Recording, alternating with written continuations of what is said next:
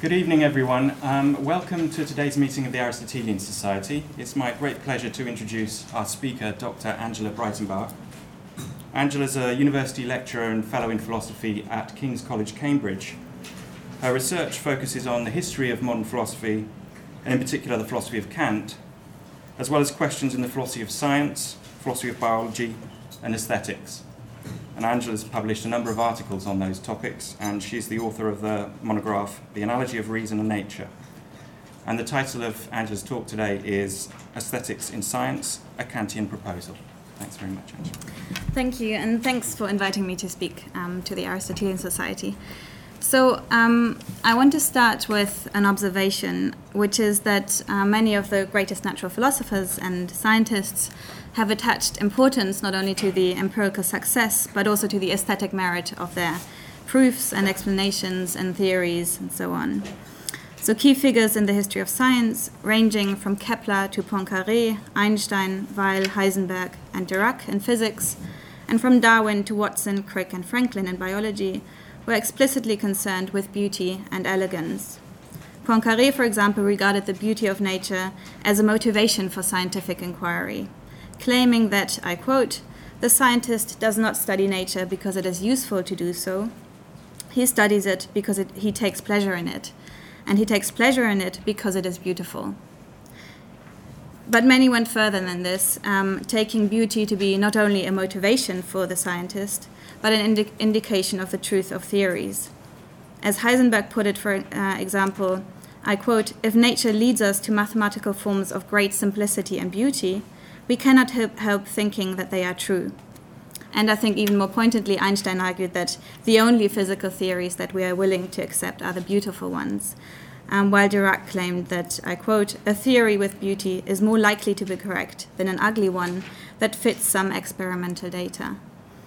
Moreover, as Watson remembered, Franklin found the double helix model of the structure of DNA simply, I quote, too pretty not to be true. Now, while this focus um, on aesthetic considerations may be widespread among scientists, I think that it raises a number of difficult questions and implications given that they are quite possibly subjective and most probably contestable. Um, how can such considerations play a role in science if science is concerned with um, gaining objective knowledge? So, the question um, I want to look at is um, whether aesthetic criteria can legitimately be linked to the truth of scientific claims.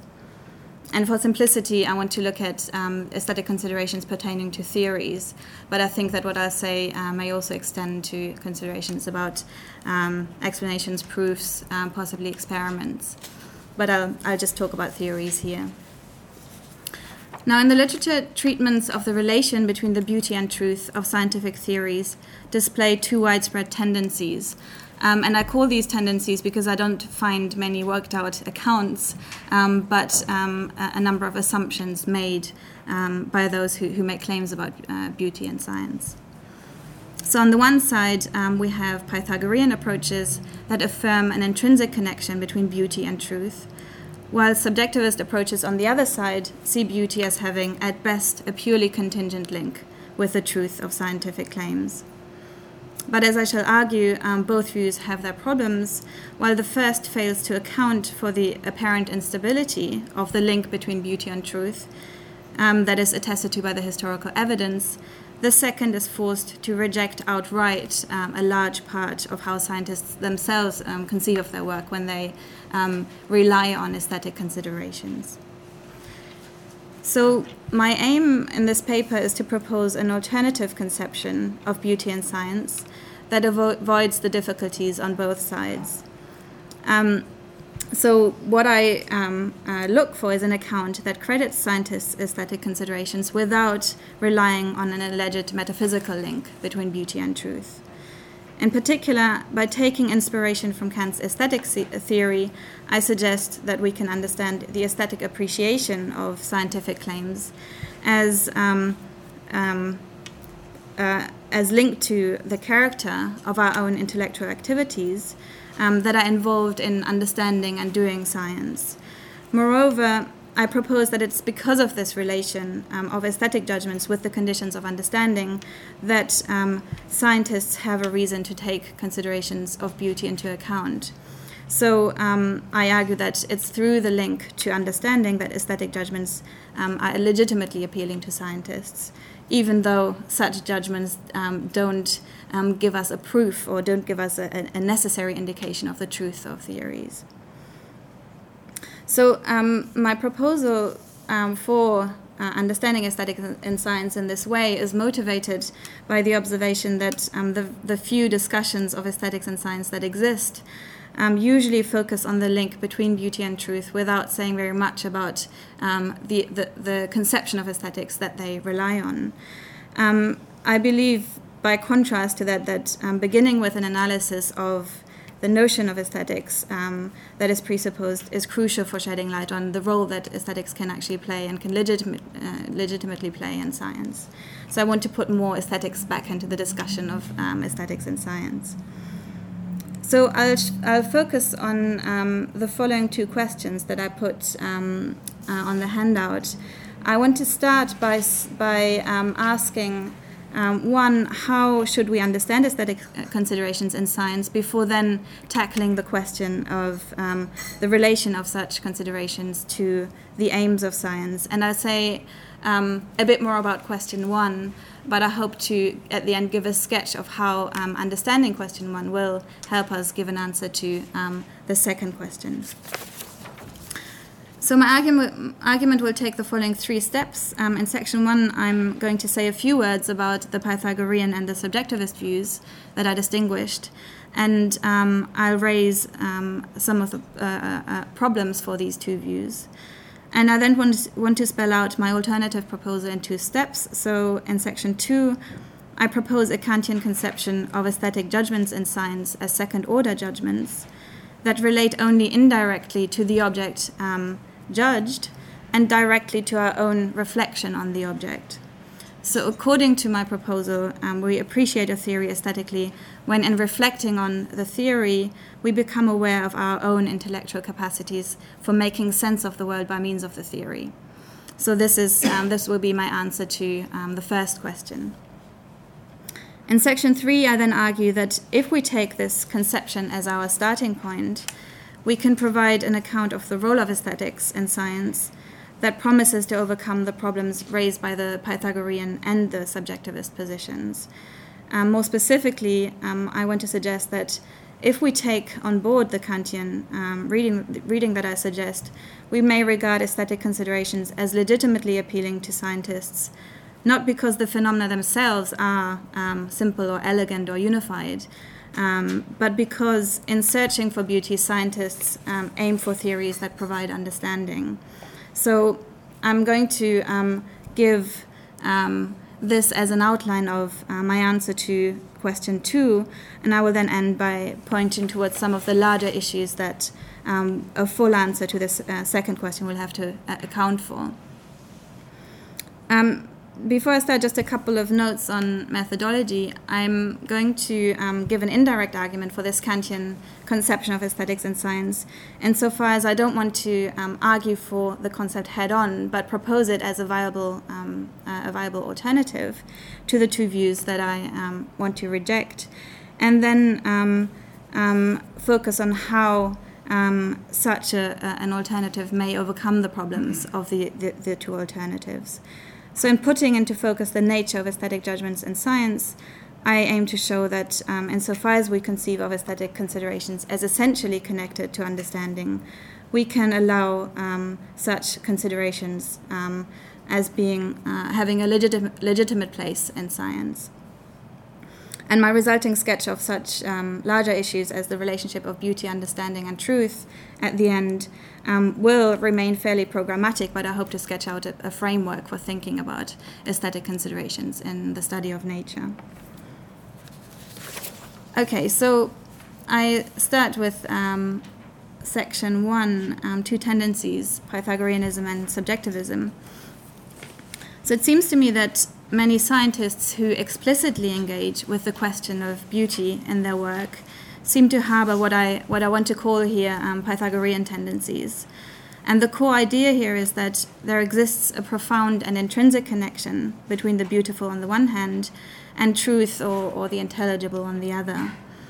And more precisely, I think that um, we should understand this view as, as being a combination of two claims, even if they're not usually spelled out in this way. I think these um, the tendencies that um, I find in the literature um, combine these two suggestions. Where the first is um, a claim about the nature of aesthetic judgments, and the second, a claim about the link of such judgments to um, the truth of theories.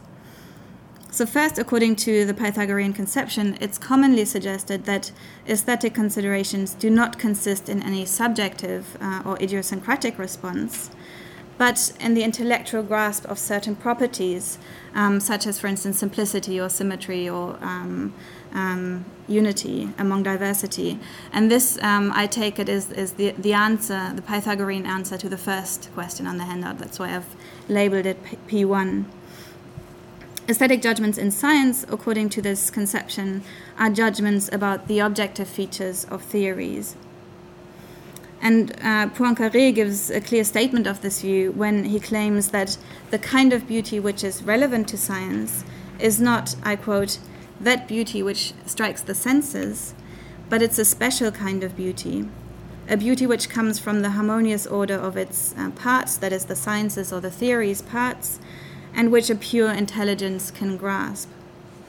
So, beauty, Poincaré claims here, is a property that has to do with harmonious order, and more importantly, it's a property to which we have intellectual access that we can know. Secondly, it's then usually assumed that um, theories which have aesthetic properties are more likely to be true than those which lack such properties, because nature itself has corresponding aesthetic qualities. Um, and this is um, what I've labeled P2 on the handout.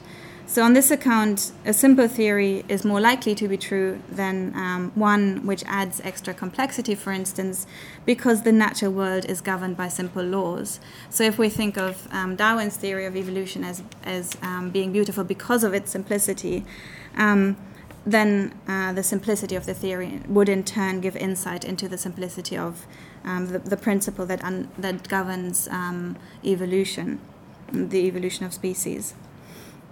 So, um, the second um, element of the Pythagore- Pythagorean view is expressed, for instance, by the physicist Chandrasekhar, Chandrasekhar who um, claims that what the human mind perceives as beautiful finds its realization in nature. So, this is um, the view that there is a, a uh, a direct connection between um, what we, um, the properties that we know as beautiful, and the properties that um, nature displays. Now, while this um, approach accounts, I think, for, for the aesthetic considerations that, that are often introduced in um, science, I think it faces serious problems and I shall mention here only one of the most pressing ones, um, one that arises out of um, the historical evidence, which seems to be quite obviously um, speaking against both parts of the Pythagorean conception. So, concerning P1, it seems that um, scientists have not always agreed on which theories should or should not be regarded as beautiful and aesthetic judgments in science have in fact varied over time and with um, social and cultural context. So some theories were rejected, for instance, um, uh, as awkward or, or, ugly at first, um, but then considered natural or elegant um, uh, as um, uh, history progresses or from later perspectives. So, um, to mention only one example from the 17th century, um, many rejected Kepler's elliptic model of planetary motion on aesthetic grounds because it seemed that um, the ellipses simply didn't cohere with um, the standards or the commitment of, of, mathematical astronomy to uniform circular motion. Um, but um, what may have jarred with um, these uh, ideals of uniformity and simplicity fitted more nicely with an increasingly popular notion of, of a mannerist conception of aesthetics that makes room for more playful forms. Um, and some historical, or quite a lot of historical work has been done on the kind of aesthetic, mannerist aesthetic uh, conception that um, informed Kepler's uh, research. So, um, other examples are, um, for instance, the, the rise of Romanticism in the, in the 19th century, which, which also influenced aesthetic ideals in um, 19th century science. But what this shows is um, that it seems at least as if um, there's variation between um, what different scientists in different historical periods considered um, to be aesthetically pleasing within science. Moreover, as the history of science also attests, and this concerns um, in particular um, claim P2, aesthetics hasn't always been a reliable guide to truth. So, theories that were considered preferable on aesthetic grounds have in fact failed, while theories that were rejected on aesthetic grounds, at least by some, um, have been corroborated over time. So, again, um, some obvious examples Newton's laws of motion and gravitation were widely considered to um, offer an elegant explanation of a host of um, um, observations, astronomical observations. But um, while they provided fundamental steps in the um, uh, development of physics, they, they were that, they were steps um, to be advanced upon and superseded by modern physics. Um, on the other hand, many physicists, including Einstein and Dirac, found quantum theory aesthetically displeasing. So um, they rejected quantum theory for aesthetic reasons such as um, um the lack of visualization or uh, apparent implications of indeterminism, and yet quantum um, physics is alive and well today.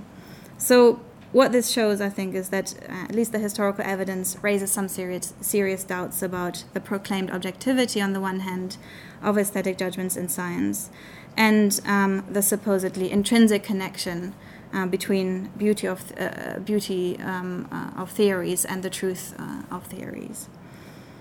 So. Um, I think there's a lot more to be said and, and to be discussed about the um, Pythagorean account.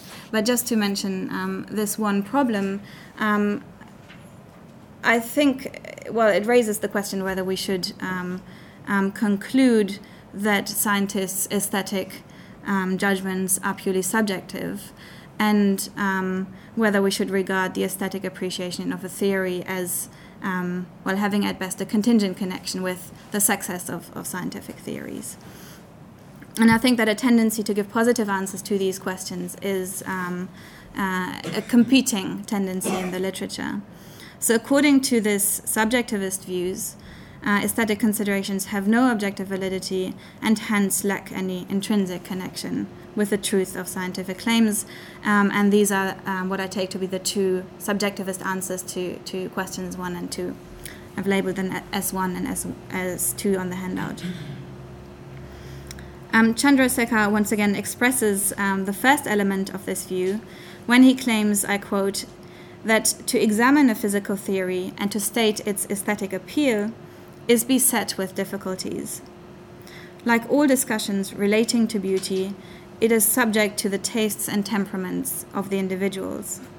Now, um, I think it's a, a, separate question how that um, subjectivist account of the nature of aesthetic judgments fits with the Pythagorean um, view that I attributed to him earlier, but I'll leave that uh, to one side. Um, moreover, James McAllister um, expresses the uh, second element of the subjectivist view when he claims that, I quote, scientists' canons for theory evaluation will be prey to aesthetic fashions. So, the subjectivist conclusion, I think, has the advantage of accounting for um, this apparent instability of the connection between beauty and truth that um, the history of science attests to. But the difficulty is that it rejects um, outright the, the significance that scientists seem to attribute to aesthetic considerations. So scientists may think that a beautiful theory um, points towards its truth, truth is an indication of the success of the theory, but uh, according to the subjectivist proposal, they would simply be judging incorrectly. So, so even if th- scientists think that they should follow certain aesthetic um, responses, they are simply um, uh, mistaken on the subjectivist view. Now, while I don't want to rule out um, at the start that um, perhaps there is something to this deflationary proposal, um, I wonder whether it's a little bit too quick in dismissing the, the scientists um, um, uh, who want to make use of cons- uh, aesthetic considerations. Um, and so, my question is whether we can do better um, in explaining the appeal that aesthetic judgments seem to have, seem to exert on, um, on scientists. Um, and I think that the difficulties that are raised about these two um, proposals should now inform the desiderata that um, an account of aesthetics and science ought to satisfy. So I think that um, an account of beauty and science should A, explain the apparently inst- uh, unstable link between beauty and truth, while also B, going some way towards showing that this link isn't altogether arbitrary, but has a legitimate role in science. So these are the two desiderata that I put at the, the bottom of page one of, on, on the handout. And in the following two sections, I want to develop an approach with the aim of um, meeting these two desiderata. So um, I move on to section two beauty and understanding. So, what I'd like to propose is a different way of thinking about aesthetic judgments in science that construes uh, such judgments as neither consisting in objective claims about the particular properties of scientific theories, as the Pythagorean view proposes, nor relying on purely subjective responses uh, to such properties, as the subjectivist um, account holds. Instead, I suggest that we understand aesthetic judgments as responses to the, the experienced fit between our intellectual capacities and the phenomena that the theory helps us to understand. So, um, this is my proposal, um, uh, my Kantian proposal for answering question one um, that I labeled K1 on the handout. Um, and I want to spell this out in, in more detail now. Um, given that it's inspired by a Kantian conception of aesthetics, I'll start by saying a few words about the elements of Kant's aesthetic theory that I want to draw on um, uh, before examining how um, these elements may shed light on the, the particular question of aesthetics and science. So, um, judgments of beauty, according to Kant, are essentially dependent on the subject's active engagement with the object. They do not make any determinate claim about a property in the object, but are the result of the subject's way of reflecting on the object. So it's this mode of reflection, Kant claims, that we experience as aesthetically pleasing. So Kant essentially contrasts um, judgments of beauty with um, determinate judgments about objective features of the world. At the same time, however, Kant also distinguishes aesthetic judgments from ordinary emotional responses. Rather than consisting in purely subjective um, feelings, which may vary between div- different individuals um, given different interests or desires they may have, um, aesthetic responses demand the agreement of others. So, so um, um, this is Kant's way of, of uh, uh, contrasting aesthetic judgments from ordinary emotional responses. And even though they are not anchored in any objective uh, property in the object, um, by reference to which we could prove um, the truth of an aesthetic judgment, they make a claim to intersubjective validity. Now, Kant develops this twofold characterization of judgments of beauty and the critique of judgment by reference to what he calls the free play of our mental faculties, that is, in particular, the interaction of understanding and imagination. In aesthetic experiences, Kant argues, we play around in imagination with what we perceive through the senses in a way that is compatible or, as he puts it, in harmony with conceptual understanding, without, however, settling on any particular um, conceptual uh, conception of the object. So the idea is that um, we combine and recombine in imagination um, different aspects of our sensory impression um, without settling on um, any particular um, uh, presentation of the object as an object of a particular type or an object of a particular kind. Um, and it's this um, awareness um, of the intellectual activities that are involved in reflectively engaging with the object in this way that um, Kant argues triggers the feeling of aesthetic uh, pleasure. So it's an awareness that's not distracted, that's a, a pure awareness of our, of our intellectual capacities, that's not distracted by any um, particular conceptual judgment. More specifically, um, it's our awareness that our intellectual capacities are in harmony, that is, that they are suited for understanding the object of reflection, that is experienced as aesthetically pleasing.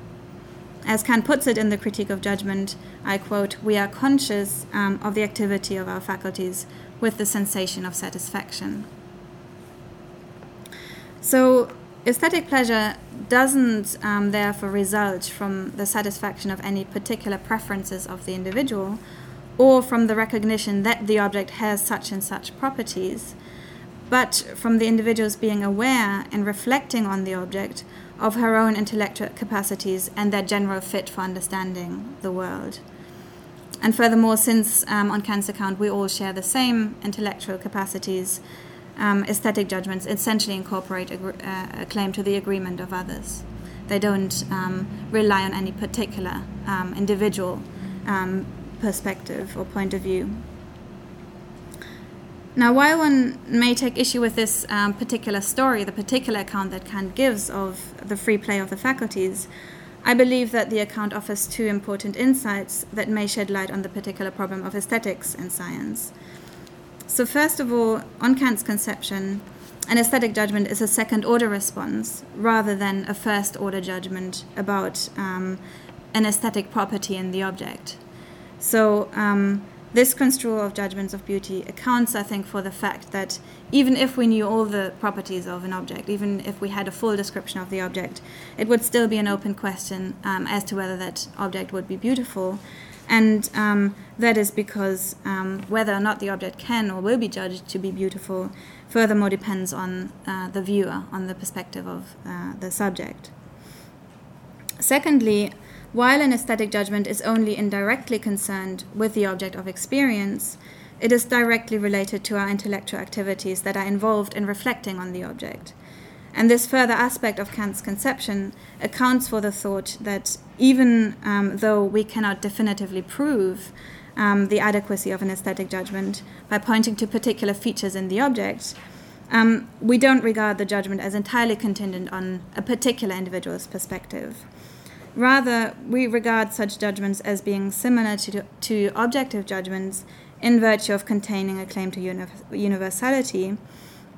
And um, it's this feature which distinguishes aesthetic judgments from claims about ordinary feelings, where we don't want to um, uh, insist that others come to feel about things in the same way as we do. So, um, this uh, feature of his account, I think, also um, make sense of the phenomenological difference between aesthetic experiences on the one hand and um, other emotional responses, um, where only the former but not the latter seem to engage us uh, intellectually. So, taking these two um, Kantian claims on board, I propose to construe the ascription of beauty to a scientific theory as similarly concerned with a second order um, response to our intellectual engagement with the theory. More specifically, um, I want to suggest that it's a response to our awareness of um, a fit between our intellectual capacities and the phenomena that we come to understand by means of the theory. So, in regarding a theory as beautiful, I want to argue that we're not directly responding to what the theory says. We're not directly responding to, um, say, its um, derivation of Newton's laws of uh, laws of motion, um, nor are we directly responding to how the theory said, says what it says. For instance, that um, it derives uh, those laws um, by a series of simple steps, but rather um, I suggest that we ex- that um, in aesthetic judgments we express our appreciation of um, the fit between our intellectual capacities and the phenomena that the theory helps us to understand. So. Um, on this proposal, aesthetic judgments in science are essentially self reflective. That is, they are ultimately relying on a reflection um, on our own intellectual activities. Um, and it's this reflection, um, um well, this reflection I think may come in different forms. So it may be reflection of the scientist as she's doing science.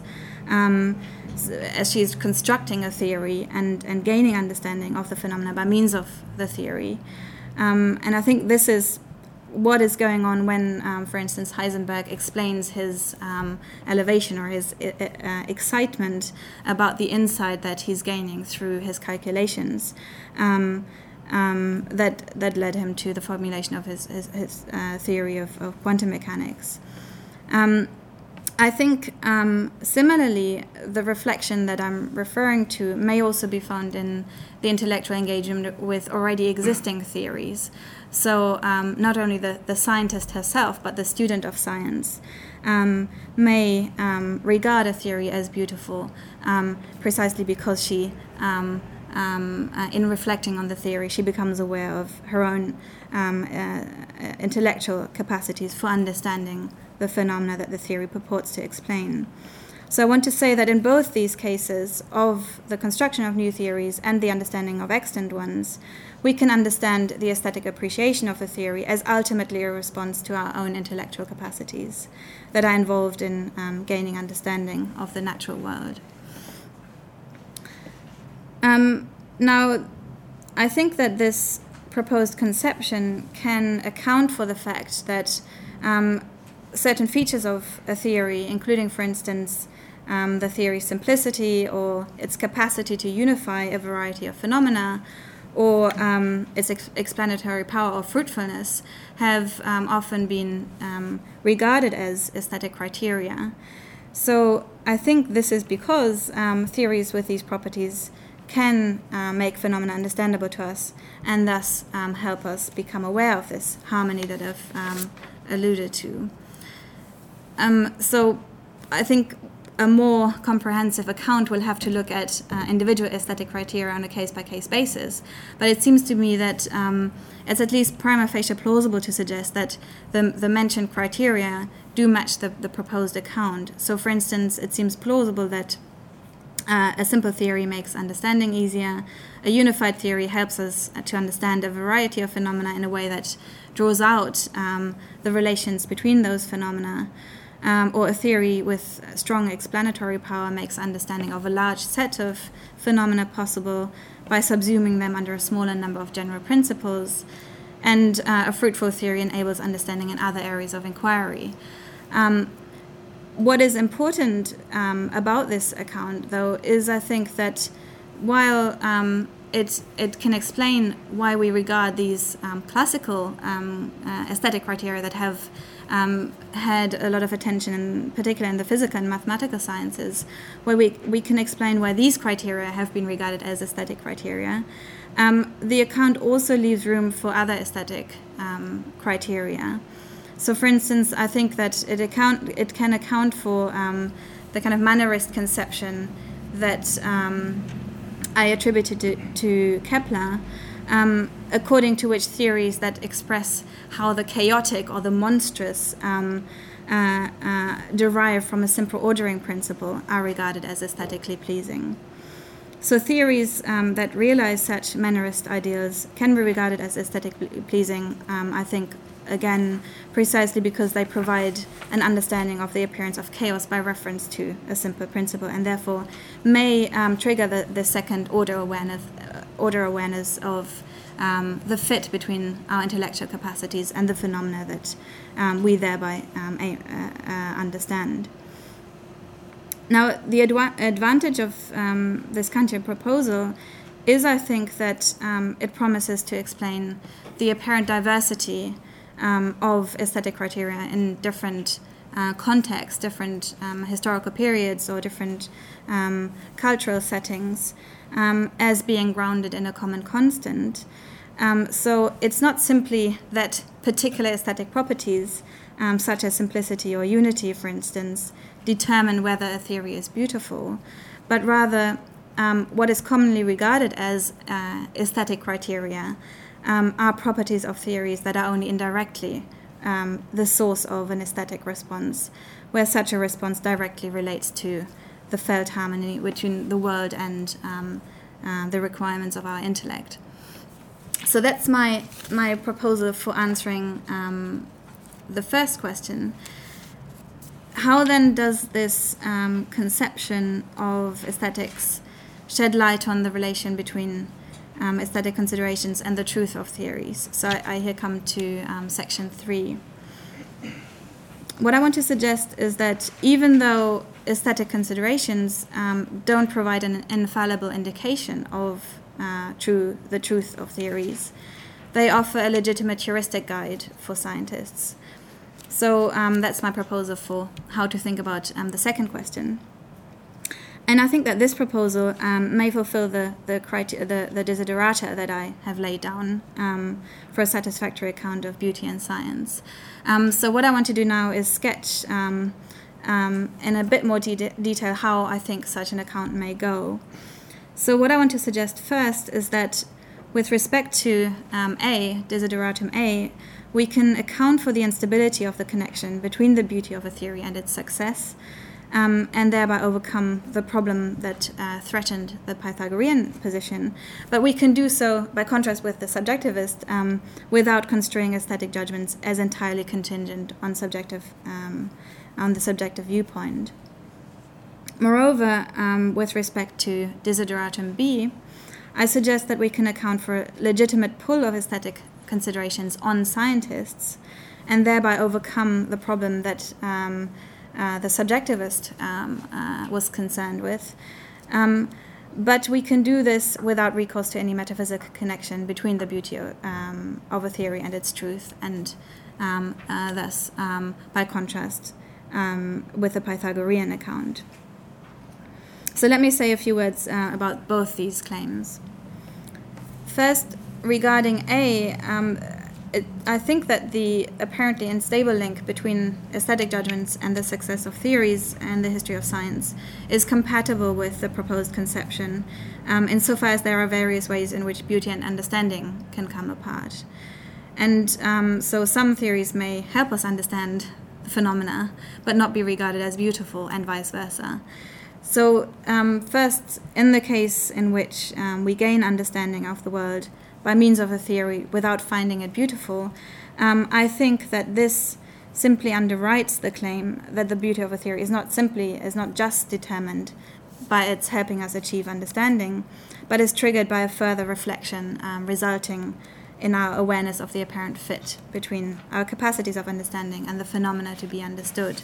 So, um, um, such awareness may, of course, be affected by the theory. Um, so a theory may be hugely complicated and may make it difficult for us to um, become aware of this fit. Um, but um, it may also be affected by the perspective of the individual. Uh, so, for instance, you may be too preoccupied with, uh, with uh, understanding the theory in order to appreciate it aesthetically. So, there may be um, examples um, where uh, understanding and beauty come apart in this way. In other cases, and I think more importantly for present purposes, we may also consider a theory beautiful when we believe um, it helps us understand the world, regardless of whether that belief is correct. So, if we are mistaken about our belief that we have understood something, um, aesthetic appreciation may fail to track genuine understanding. And in triv- trivial cases um, where we've simply overlooked, um, say, a part of the phenomena to be uh, um, explained, or um, have misunderstood part of the theory, such um, um, such misunderstanding may be overcome relatively easily. But in less trivial cases, it it may be that theories are considered be- beautiful by a whole generation of scientists, even if they later turn out to be uh, false. And in such cases, I want to argue that it nevertheless seems plausible to say that the theories were considered beautiful, given that within their context and against the relevant background knowledge, they appear to provide understanding of the phenomena. Moreover, I think it's also plausible that we may be able to appreciate the beauty of a failed theory on the condition that we take such background considerations into account. So by imaginatively projecting ourselves into the cognitive context of the of the time or place, um, we can appreciate the capacity of the theory to provide understanding given that context, and in this way. Um, for instance, we may be able to see the beauty of, a, of the Ptolemaic system, even knowing that um, it doesn't give a true account of the phenomena. Um, and I think that neither of these cases in which beauty and understanding come apart um, therefore contradicts the, the claim that um, in regarding a theory as beautiful, we express appreciation of the experience fit between our uh, capacities for understanding and the phenomena to be understood.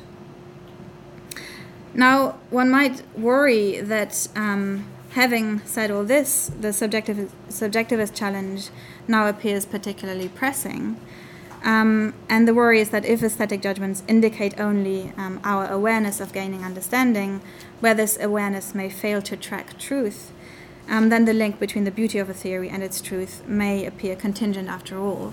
Um, so I want to say um, a few words about um, my suggestion regarding desideratum B.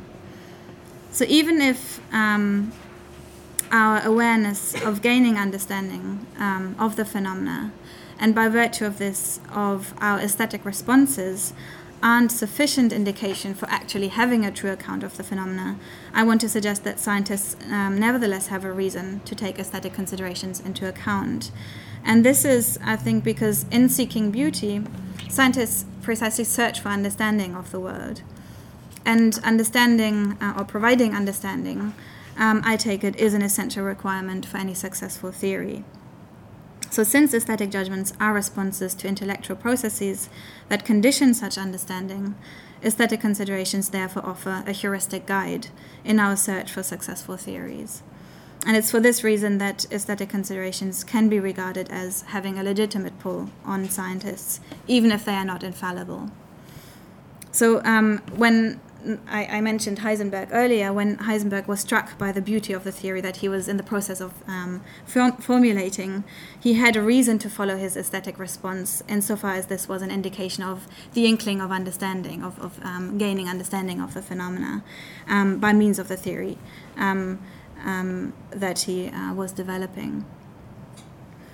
Now, I think that this proposal doesn't yet tell us how to distinguish good from bad or successful from unsuccessful aesthetic judgments. So it doesn't yet um, formulate criteria for identifying those aesthetic responses that will likely lead to true, uh, true theories. And one may think that um, such criteria will, in the end, depend on what particular um, conception of the relationship between understanding and truth we um, presuppose. Um, and I think that these questions will have to be worked out in a full um, story, a full account of um, uh, an answer to question two. But here I want to make um, just a couple of remarks. So, first of all, um, while perhaps unsurprisingly, I would tend to go for um, an, a transcendental conception um, that, following Friedman and others, takes truth to fall out of the, the ideal end of an ongoing process of gaining understanding, an ongoing process of, of inquiry. I think that um, the proposed account is compat- compatible also with other um, readings, um, both realist and um, and more pragmatist readings of the understanding truth relation. Um, so while in the end I want to have uh, a more detailed account of this um, this relation, I believe that for now I can remain relatively neutral, neutral on the question here. Um, and moreover, despite um, the, the, sketchiness here of this proposed answer to the second question, I think that the suggested account nevertheless gives us enough reason to regard um, considerations of beauty as not entirely contingent responses that are to be relegated from science, but rather as, through their link to understanding, as indirectly tied to the conditions of successful theories.